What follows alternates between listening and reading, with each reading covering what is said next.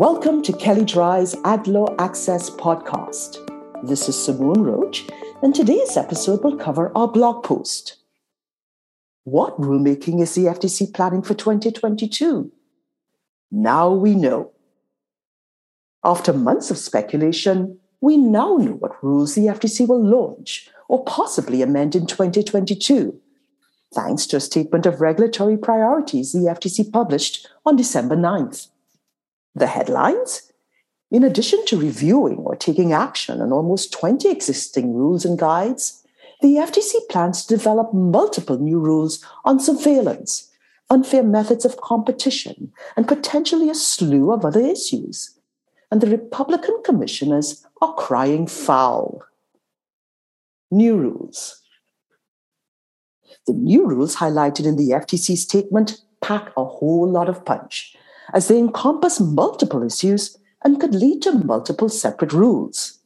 They include rules to halt abuses stemming from surveillance based business models, which could curb lax security practices and intrusive surveillance and ensure that algorithmic decision making does not result in unlawful discrimination. The FTC statement signals that these rules will address both consumer protection and competition issues rules defining unfair methods of competition, which could include rules related to non compete clauses, surveillance, the right to repair, pay for delay pharmaceutical agreements, unfair competition in online marketplaces, occupational licensing, real estate listing and brokerage, and industry specific practices that substantially inhibit competition. Rules to define with specificity unfair or deceptive acts or practices, a potentially infinite category of issues and regulation. As the FTC explains, the agency's renewed focus on rulemaking is a response to changed circumstances, including the Supreme Court's AMG ruling, the insufficiency of the case by case approach to competition, and the FTC's removal of steps in its Section 18 rulemaking process. Notably, when the FTC is enforcing a rule, it can seek consumer redress and or civil penalties. This authority was not affected by AMG. Existing rules.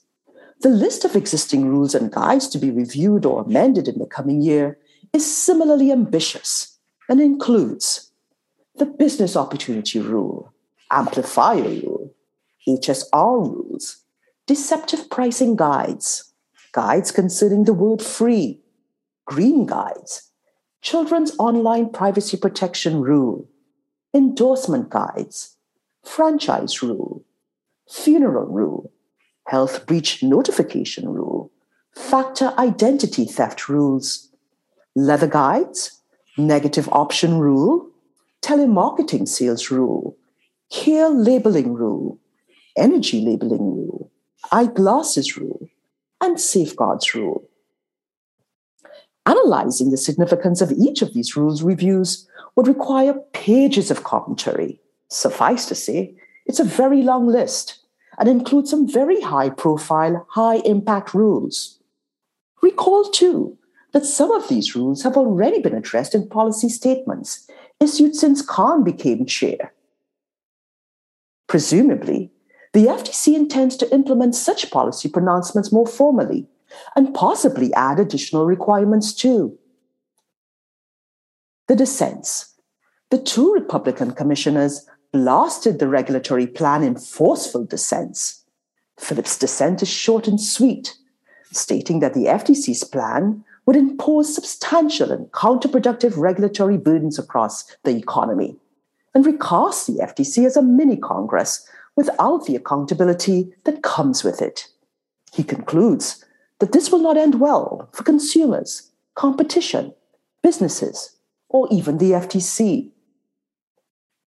And Wilson contends that the plan extends far beyond the systemic review of existing rules and instead lays the foundation for an avalanche of problematic rulemakings. She assails the fast track regulation made possible by the FTC revised rulemaking procedures the decision to launch this effort, even as the FTC can't meet its merger review obligations, and the failure to learn from past failed regulatory experiments that stifled innovation, increased prices, and limited choice. Questions and issues. Even more rules may be added. The FTC's list is long as is, but it may get even longer in the coming months. And as previously mentioned, the statement refers to a potentially endless category of rules to define unfair or deceptive practices with specificity. Further, on the day the FTC published its regulatory agenda, it also announced that it's considering a new rule to address government and business impersonation fraud. Clearly, the FTC is actively exploring multiple rules to lay the foundation for consumer redress and civil penalties resources and timing.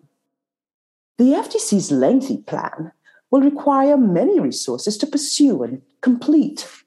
And among other things, the revised Section 18 procedures are still long and cumbersome, requiring multiple requests for a comment, a demanding legal analysis, and many opportunities for opponents to slow down the process.